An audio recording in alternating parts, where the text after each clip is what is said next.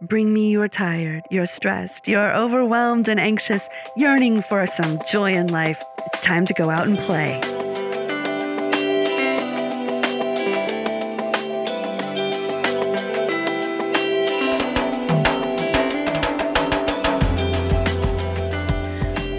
To Playgrounding. This is Kara Stewart Fortier. This week, we're going to be talking with artist Scott Froschauer. And Scott lives at the Brewery Arts Complex here in Los Angeles, which is where I also happen to live. And if there's one thing that I learned from this episode is that I really need to get to know my neighbors better. I I was just stunned going through this conversation with him. So many amazing twists and turns, so many things that I learned about him. Um, I think you're really going to enjoy it. And our conversation really needed to be this week. It had to be back to back with the Global Play Brigade um, episode because we also, in this episode, will be talking about play and activism. Now, last week we talked about play and improv. Well, play as improv and activism. And with Scott this week, we're going to talk about art playful art, which also has a lot in common with improv. Um, he has he does experiential art. So instead of describe it here, I'm gonna just let him do that in just a few minutes. But let me just tell you. This conversation is amazing. We start off talking about compassion and empathy, then we move on to politics and street art and Burning Man and Cacophony Society. And oh my gosh, my head was spinning. Um, in a good way. anyway, your turn. Meet Scott. First of all, you have a very unique uh, kind of art that you make. And I just, this is, I have to tell you, your bio makes it really hard to interview you on a podcast because apparently your background consists of a structured education in engineering, theoretical linguistics, science, art, computer programming, and business, along with practical experience in fabrication, design, non ordinary reality, experimental narrative, venture capital, counterfeiting, and breathing. Now, that is my favorite mouthful of words I think I've ever said at once. it's a lot. It's um uh it's there's a tricky word in there which is um, experiential narrative. Uh-huh. It's not experimental narrative. Oh, experiential narrative. so there's it's it's even there, there's some little trip ups in there too. Uh, I love it. well, so um, beyond that, beginning of your bio. Tell me a little bit about you and your work and just. Um, well, but a lot of my work is about um, empathy and compassion. I think a lot of uh, the artwork that people know me for now is um, my uh, public art installations of street signs. Mm-hmm. Um, I fabricate uh, street signs to Department of Transportation spec, but I replace the traditionally narrative uh, of negativity with um, positive affirmations and um, explorations in uh, self empathy mostly. Mm-hmm. So, like a normal street sign would say, "No left turn" or "Wrong way." You know, these all these negative sorts of things. Um, I thought about, well, what happens if we replace that with positive language? Because we're we're so inundated by that, mm-hmm. right? Yeah. We're inundated. You know, um, it kind of starts with this idea of street art being a counterpoint to marketing. Hmm. Um, that uh, marketing is kind of this omnipresent sort of force in our lives that's um, that's invisible because it's so consistently present. Like we don't even notice it. It's a hmm. constant bombardment. And one of the primary concepts of marketing is this idea of self alienation. And when I say self alienation, it's um, marketing will say to you, you smell, and then say buy our deodorant mm-hmm. but it mm-hmm. starts with this notion of you smell or you're not happy enough or you know but uh, informing you of a, a, lack that you have um, just by your very existence mm-hmm. and so um, i kind of term that as uh, self-alienation mm-hmm. so we're surrounded by constant messages of self-alienation constantly told that we lack something and that these products will fill that void and so um, you know i was exploring street art as a counterpoint to marketing and thinking about okay well how do we um, change that story from one of being continuously surrounded with uh, self-alienation with some other sort of concept and when i was thinking about street signs i was thinking well street signs work at a really subconscious level right you, you could be you know before you can drive you already know what a red octagon means. It means stop. Mhm. You already know that. So it's deeply ingrained that your foot goes to the brake pedal before you actually process that a stop sign says stop. You know, it's it's reflexive. It's subconscious. So uh, street signs are working on us that same way with this negative language, but at a subconscious level. So they're digging deep behind our conscious minds and you know deploying this negativity on us. So I was like, okay, well, let's use the same fonts, same you know geometric shapes, use all of these things that are already tied into our subconscious, but instead of delivering a payload of negativity, hijack that and deliver this payload of empathy and you know self-awareness or self-soothing, you know, and those sorts of things. hmm And when you're talking about marketing and also street signs, you know, things start to become the, our inner voice. Like the things we hear the most starts to become our inner voice, and everything is a limit, it's a speed limit, stop, don't go here, you know, that kind of thing. Um, and the Yeah. marketing voices are the most insidious. And what you've done is literally take all of the, that and turn it into such a positive inner voice replacement that, yeah, kind of reminds you that maybe you're saying those negative things to yourself all the time too. And You're subjected to them constantly. yeah. And and you know, I I think of the the concept of coercion. Hmm you know like a stop sign is uh, coercive do not enter is you know coercive. And so um, i thought about this concept of the difference between coercion and inspiration.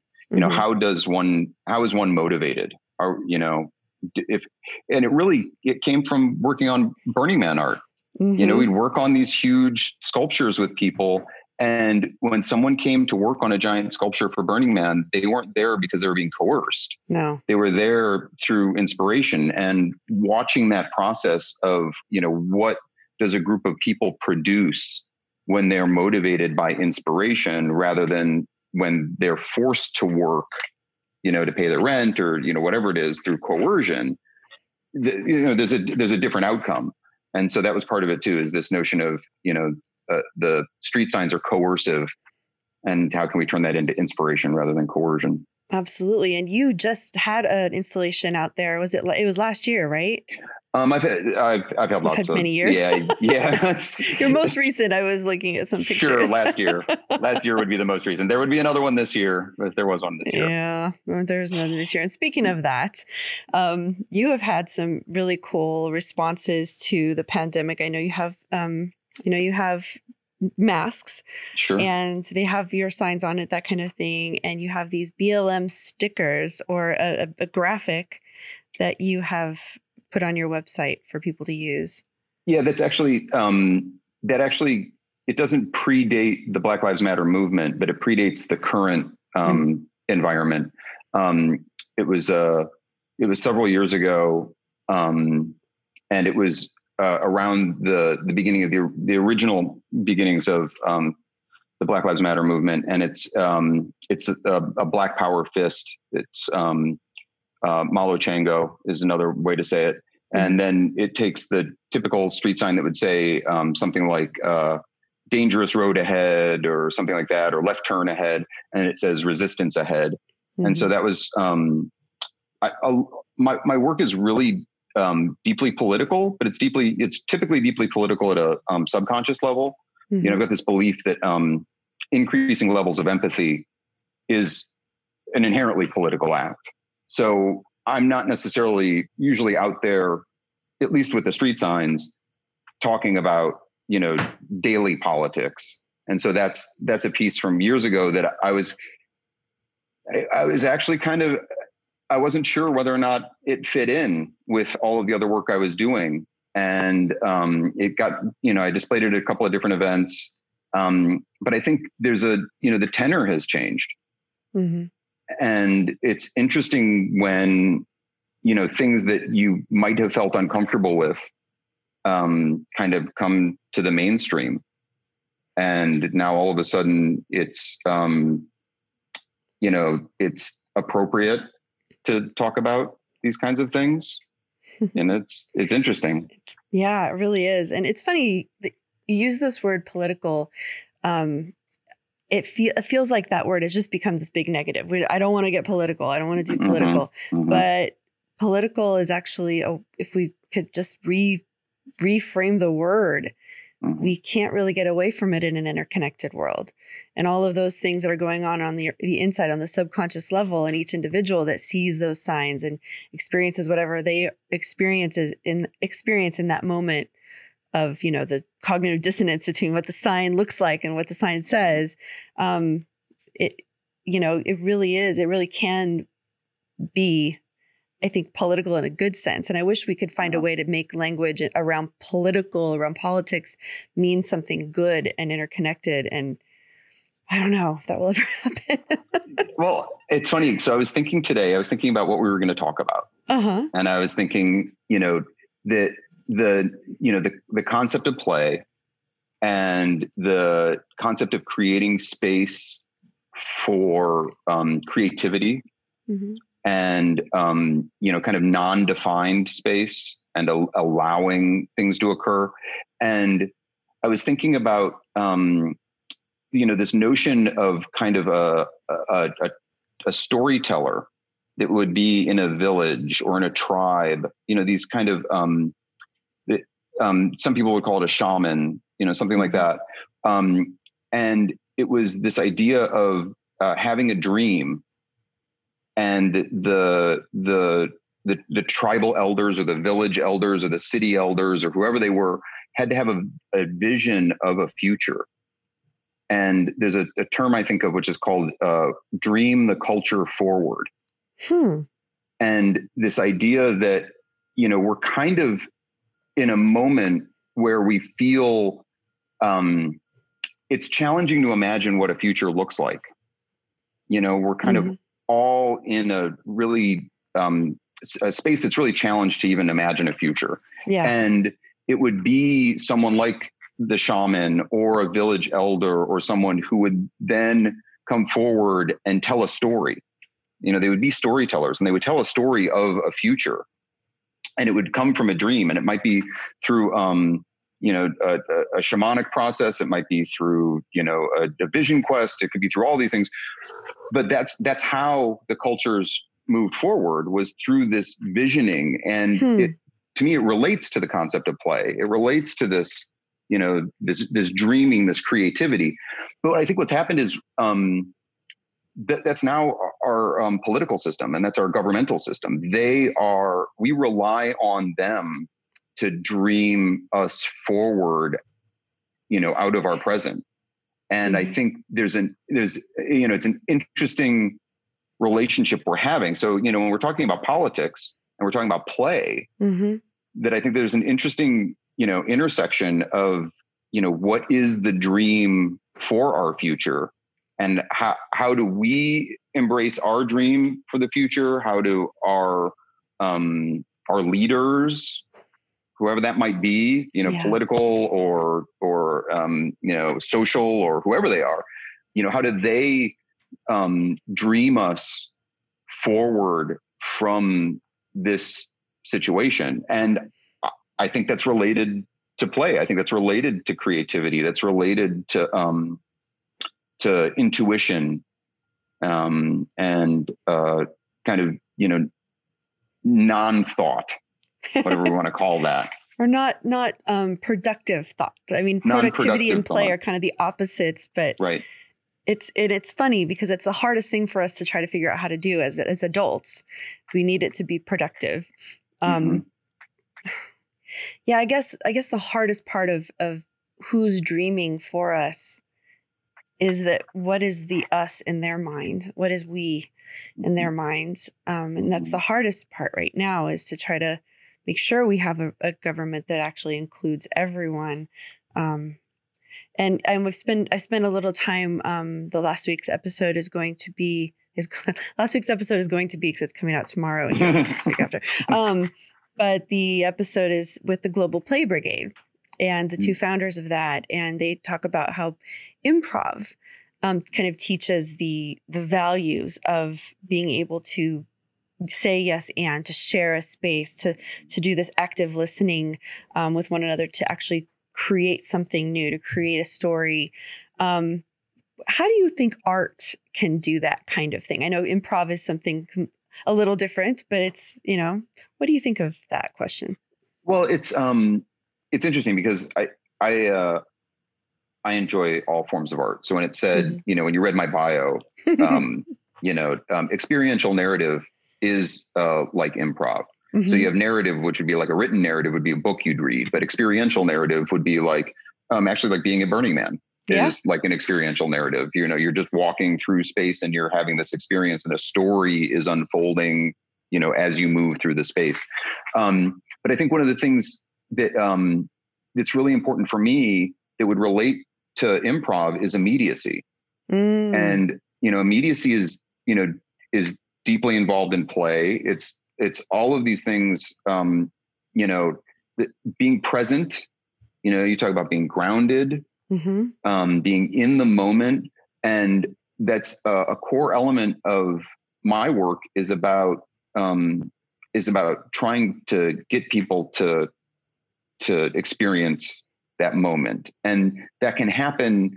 You know, I, I think of this this concept of like a short circuiting so when someone sees a sign that they think is a stop sign and they get up next to it and they've been convinced it's a stop sign, it's a red octagon and the first two letters are ST, they're convinced. And then maybe they just glance over and realize, oh, it doesn't say stop, it says start. And to me, there's a, you know, there's a disconnect that happens there that it that, you know, grounds them in the moment because there, there's this there's this word called the quotidian the mm-hmm. quotidian comes from uh, the situationists and um, you know some uh, some of the um, some of the avant-garde artists of the uh, early 20th century and the quotidian is this notion of well it's the everyday in french so mm-hmm. like le pain quotidien is like our everyday bread um, but the idea of the quotidian is you know that which you know we don't actually even notice or process mm. so it's you know it's that that walk to work every day or whatever it is that it, you know we just we we fail to even notice anymore. We just get so ingrained in it that it's it's kind of nothing. Mm-hmm. Um, so th- I've got this um, there's this notion that the situationist had, which was called anti-quotidian or counter-quotidian, and it's to then snap you back and get you out of that haze of the everyday and you know ground you back in the immediacy of the moment by a spectacle or by some sort of short circuiting that surprises you and all of a sudden now you're here and you're like oh i'm not normally even here. I'm normally just kind of in a haze moving through my life. Yeah. And now i'm oh my god i'm here in this moment. And um that's you know that's i think uh, a critical component of my work is that uh, desire for short circuiting and surprise to to ground you back into the moment. And so I would say, you know, that's that's that's how I would relate that to something like improv mm-hmm. because you know to me improv is about you know just being super present yeah and just you know and it's it's it's about um and and play is about being super present and it's about yeah. you know letting go of the future letting go of the past and um yeah i think that's that's critical to my work and that's something that you know i pursue in all sorts of different kinds of work i mean at burning man you know that's that's something that you're always pursuing all the time. You know, mm-hmm. that's anybody who's making art out there is attempting to kind of uh, short circuit, you know, reality and you know bring people into a present moment with you know either something so large that it creates awe and they're you know they're shocked into it with that or just that it's so different that they're like I, i've never seen that before or whatever it is but a lot of it to me has to do with um, how to generate immediacy how to yeah. create contact with the moment. Yeah, it's funny. The the art out there, my first year that got me the most, the ones that I remembered the most were the smaller, like the phone mm. booth to God, um, oh, which yeah. is the size of a regular old phone booth. And it's just in the middle of a bunch of other things that are around. And mm-hmm. you see mm-hmm. the phone booth like you used to see phone booths because you used to see phone booths. Mm-hmm. And to me, it just, it was one of those things that made me stop for a second and go, wait, hold on, that can't be a real thing, you know? And then it, then I got to have the experience of this silly phone booth. But your signs, you know, are also that for me. And I, it just, I, I'm kind of weirdly excited that there's no Burning Man this year. Mm. In for only one reason, because I really wish I could go, is that hopefully these kinds of things will suddenly leak out into the world and oh, yeah. not in an organized fashion. that mm-hmm. would be the dream. But your your your pieces are out there in the regular old world as well. What kind of locations? I mean, do people are people able to stumble upon your pieces or? Oh yeah.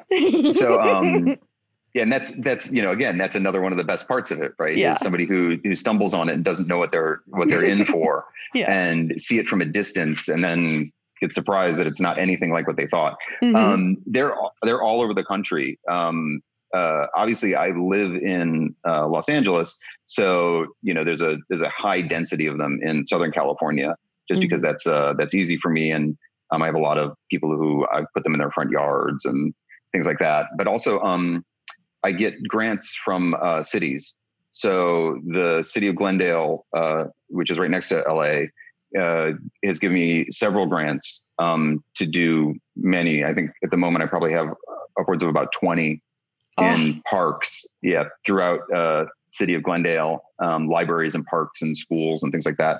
Um, but uh, so all over Southern California, but they're all over the place. Um, Florida, you know, the uh, Colorado. I just had um, an opening this weekend, oddly enough, because I didn't go. I actually shipped a bunch of work to Toronto Oh. and there are 20 pieces in a place called the Distillery District in Toronto, which for those of us in Los Angeles who know the brewery, hmm it kind of it's reminiscent. It's um it's a it's an old distillery um, that they've bought and put in art galleries and restaurants and shops, Oh. and so it's um it's a similar sort of vibe. It's to me, I kind of it's like the the brewery meets the Grove.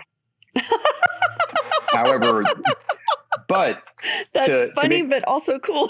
yeah or, or somebody could be like eh. but the other part of that is um the i met a guy at burning man last Uh-huh. year who was installing a sculpture while i was installing my work and we just got to talking we exchanged information and a few months ago he emailed me he said hey so i'm the curator for this distillery district thing in toronto wow. and I want to put a bunch of your work there. And so I shipped him a bunch of stuff. And then the pictures started coming back on Instagram. And it's like, oh, of course, he knows a bunch of other Burning Man artists. So here's my work next to all of these other pieces that I recognize from Burning Man, you know, epic sculpture, you know, like all of this other stuff Oh. in this space. And so that was really inspiring, you know, to to see to see that. Oh, I love it. I really think Yeah. there should be more of that out there in the world. I'm working on it. I'm working on it. yes, yes. Oh my goodness, so much. I'm uh coming up on time and I, I just want to go on and on. um but yeah, so I guess this this time since we can't go out and we can't leave the house and and that kind of Mhm. thing, um Mhm. you have made it possible to take little pieces of the work. You have your signs on the masks. Um, I was going to sit Mhm. down with my husband because as I was going through the shop this week, I, um, and there are little pins, and you can get smaller versions of the signs themselves. They're really pretty um, on your Yeah, so website. the concept is, is that um, you know when I when I do a piece of work, I don't see it as kind of an individual piece of artwork. I kind of see it as part of a larger system. Mhm. And so if someone is interested in the message that's in one of the signs, I you know, you might not have the ability to have one of them in your front yard or something like that, but I try and create a whole spectrum of possibilities. And so, you know, at the smallest level I do stickers and the stickers are really high quality and they I've got them on my car and you know, Hmm. the, that's a you know that's a fun way to start and then you know the pins and necklaces and things like that and then t-shirts and you know masks and the smaller signs and all that kind of stuff but the idea is that it's this um you know to me the message is you know the whole point and that's why i do it that's why i put them up in public and that's why you know i did them up as street art illegally you know Oh, you for a while oh the, fir- the first ones i did were completely illegal You weren't one of those. You weren't the guy who put up the five freeway sign, are you? he's he's he's a little older than us Oh, okay. um, but but yeah, I mean, he's obviously uh, someone who I look up to that Yeah. he did amazing work. Um, but uh, yeah, uh, my first works were all illegal. I started out doing stickers of the signs, and then Mhm. I was like, oh, what if I could actually just make the signs? And so I make them to the Department of Transportation spec, and that was my whole thing. Was uh, if I put it up, maybe people won't even notice it. And so I put one up at the corner of Fourth and Beaudry in downtown LA, and it lived there for probably six or eight months wow. before it disappeared. And I don't know if like, you know, if street services took it down or whoever, but um, you know, that that's how it all started was I just wanted the message to occur. I just wanted, yeah.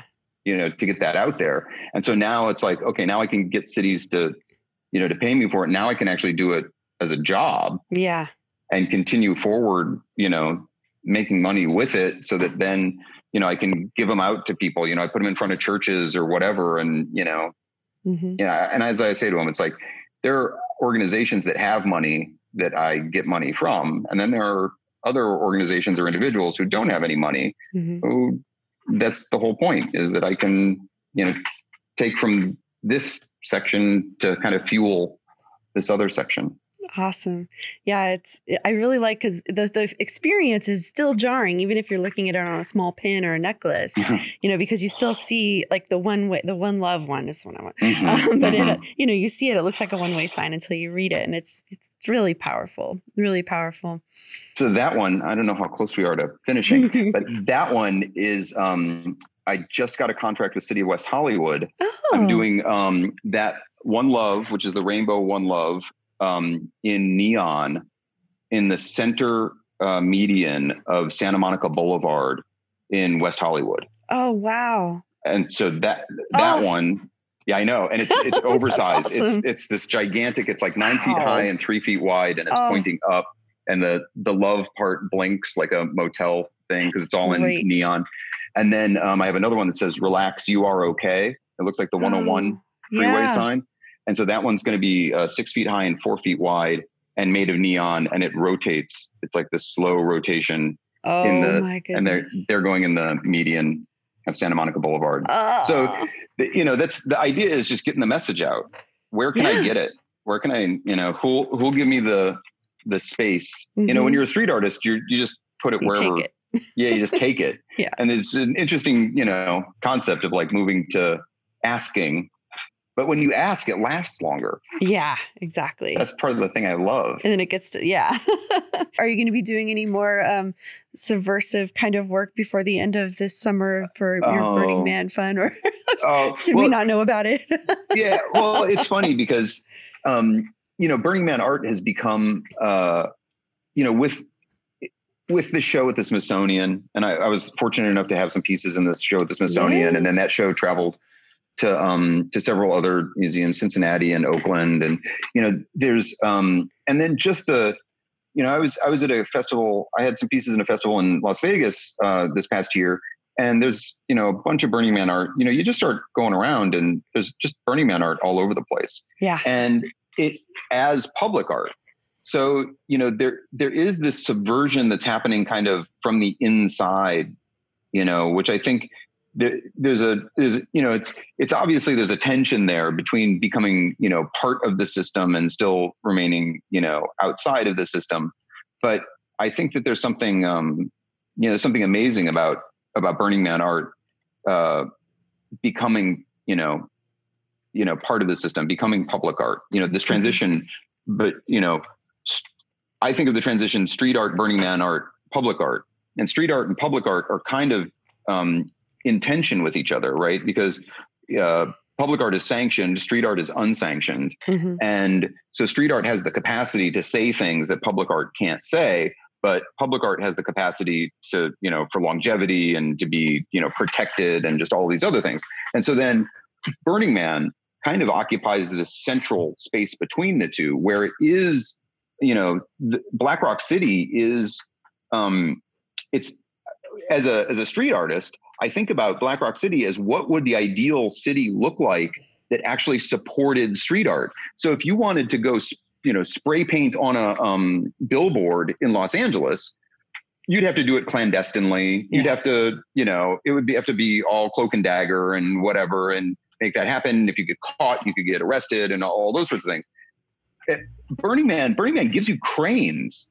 Mm-hmm. You know, it's a city designed to support that whatever that crazy vision is. Yes. And so it's almost Burning Man's almost a city that's designed as this as this meeting point between public art and street art.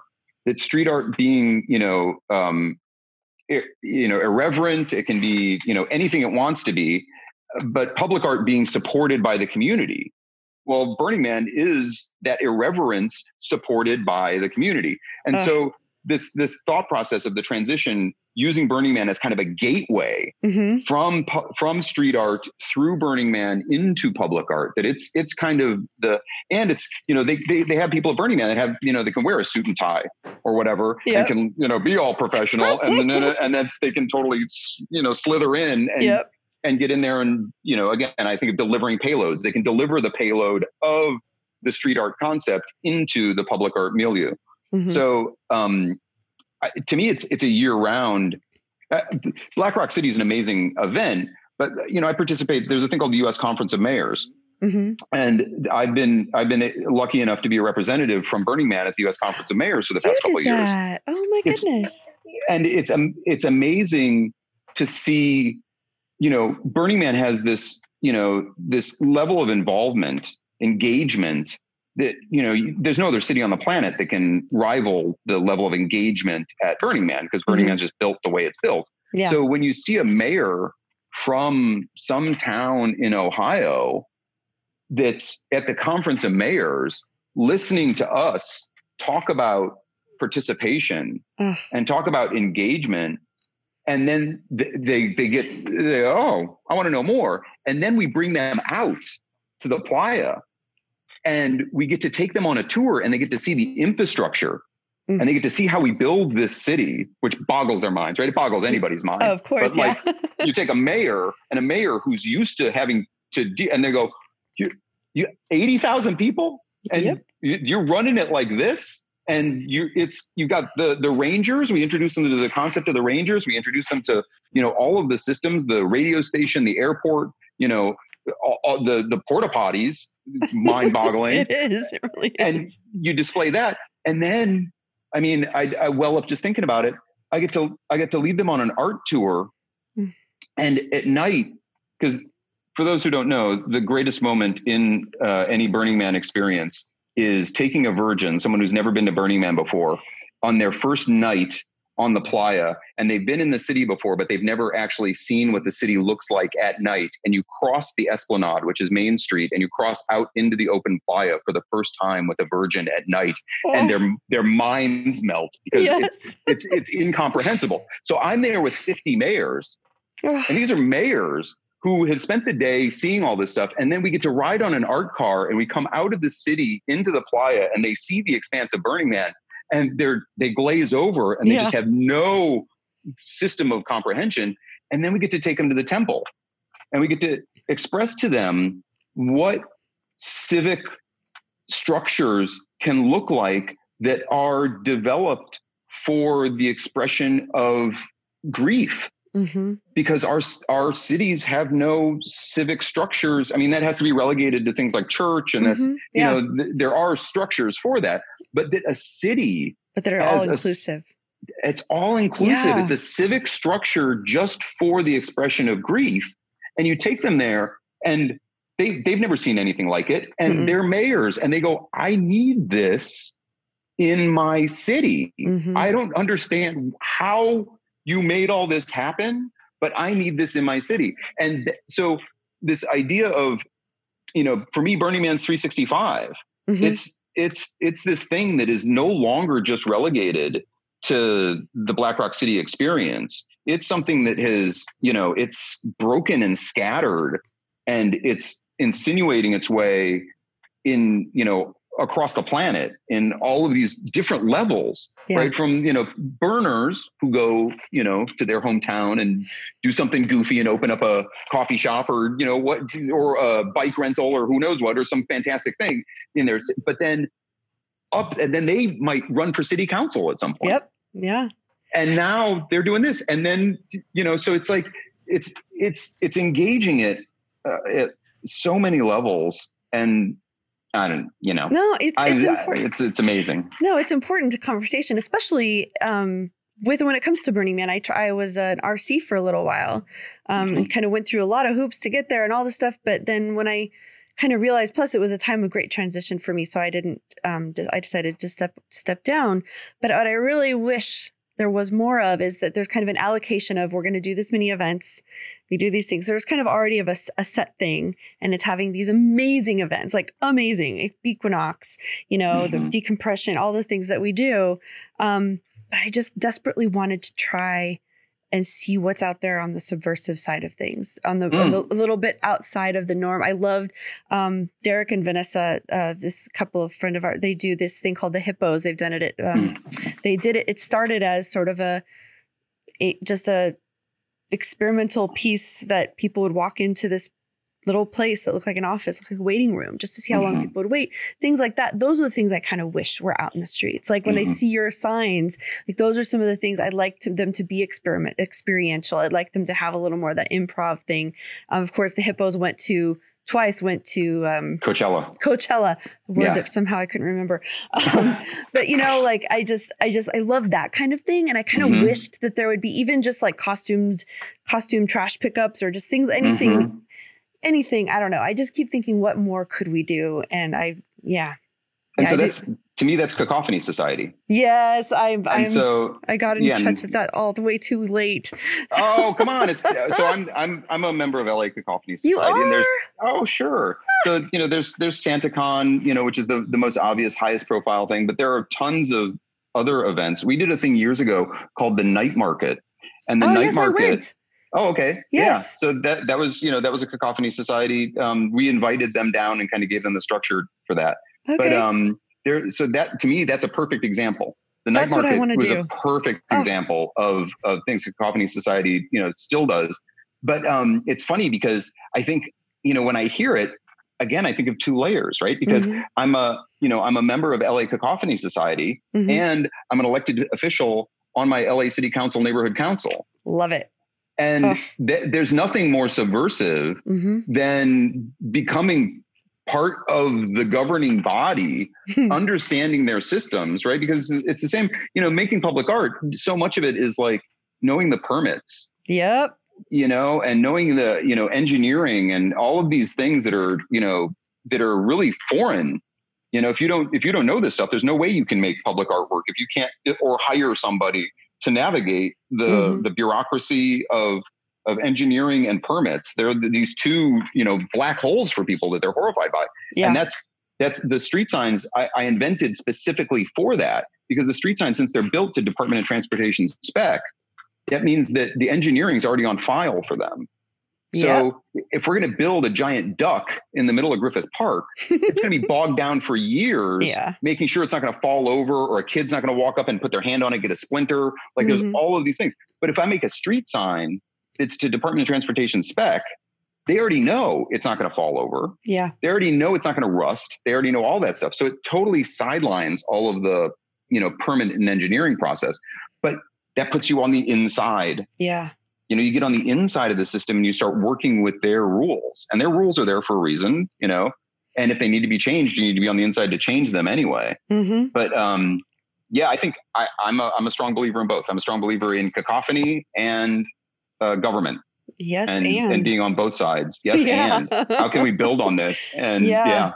wow. Yeah. Oh my goodness, this conversation went all kinds of amazing places that I did not expect. I haven't actually had a chance to sit down and talk with you yet. Like I've That's always awesome. just kind of met you here and there and been like, I need mm-hmm. to hang out with that guy, and then it never happened. Well, so, we met at Coachella. We met at Coachella. That's right. That's yes. right. We met with uh, James Peterson on uh, James Peterson's, Peterson's piece. piece. Yes. That's oh right. The goodness. Cryochrome. That's yeah. yes, yes. That the hippos weren't there that year. Yeah. I, no. They were there that year or the next year. I can't the remember. next year, yeah. yeah. Oh my goodness. Oh my goodness. That's so funny because I I always would just see you and be like, yes, I know you, but I don't really know you. So I'm really really excited that you know we did it in this kind of public kind of way.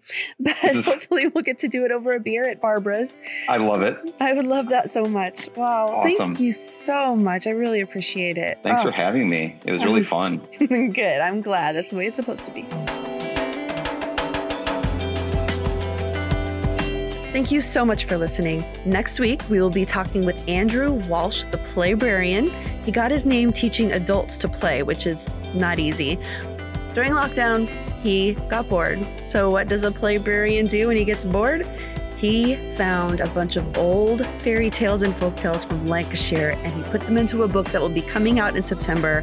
And you will hear about all of his exploits. Very exciting. Don't forget to subscribe wherever you listen to podcasts and review if you would like to. Make sure that playgrounding is accessible to all of those other playgroundlings out there who need to find us. Thanks a lot. I'll see you next week.